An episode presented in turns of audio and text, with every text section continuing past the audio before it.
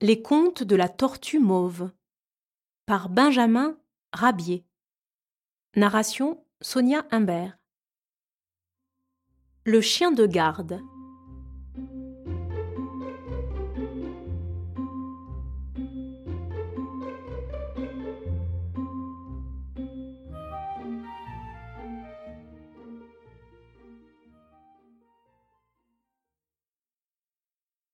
Sourdement, les plaintes se communiquaient sous le manteau. Que se passait-il donc? De quel mal souffrait le domaine des deux ponts? Une révolution de basse-cour.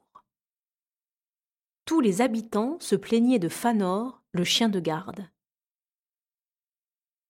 Fanor, un braillard qui jour et nuit emplissait l'air de ses cris et de ses aboiements ramenant les bœufs et les moutons, en les assourdissant de ses aboiements, passant ses nuits à hurler après les maraudeurs, mettant en fuite par ses cris les indésirables qui s'approchaient trop près du domaine.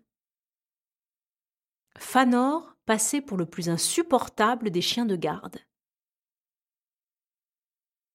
On résolut de le ramener au silence et aux bonnes manières. Mais comment? Ce fut très simple on s'adressa à un singe que possédait le pharmacien de la ville. À peine mis au courant des désirs collectifs, le singe déclara J'ai votre affaire. Laissez-moi opérer. Et, en un tournement, le quadrumane fabriqua une boulette qu'il imbiba de chloroforme, puis, la remettant au plaignant, il dit Faites-lui avaler ça. Vous m'en direz des nouvelles. Fanor était gourmand et de plus mal nourri, comme la plupart des chiens de garde. Aussi, trouvant sur son chemin une boulette de viande, il la happa avec une voracité folle. Un quart d'heure après, il était affalé au pied d'un mur, en proie au plus léthargique des sommeils.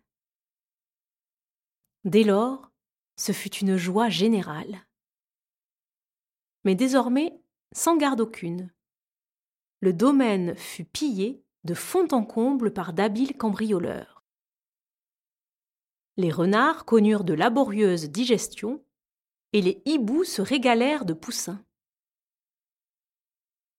Le soporifique, trop fortement dosé, avait entraîné la mort et l'autopsie pratiquée par le pharmacien sur le corps de Fanor révéla la cause de la catastrophe.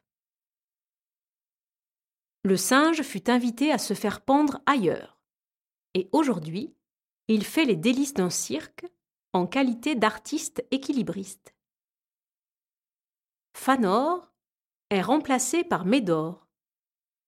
Et tout est bien qui finit bien, puisque nul être ici-bas n'est irremplaçable.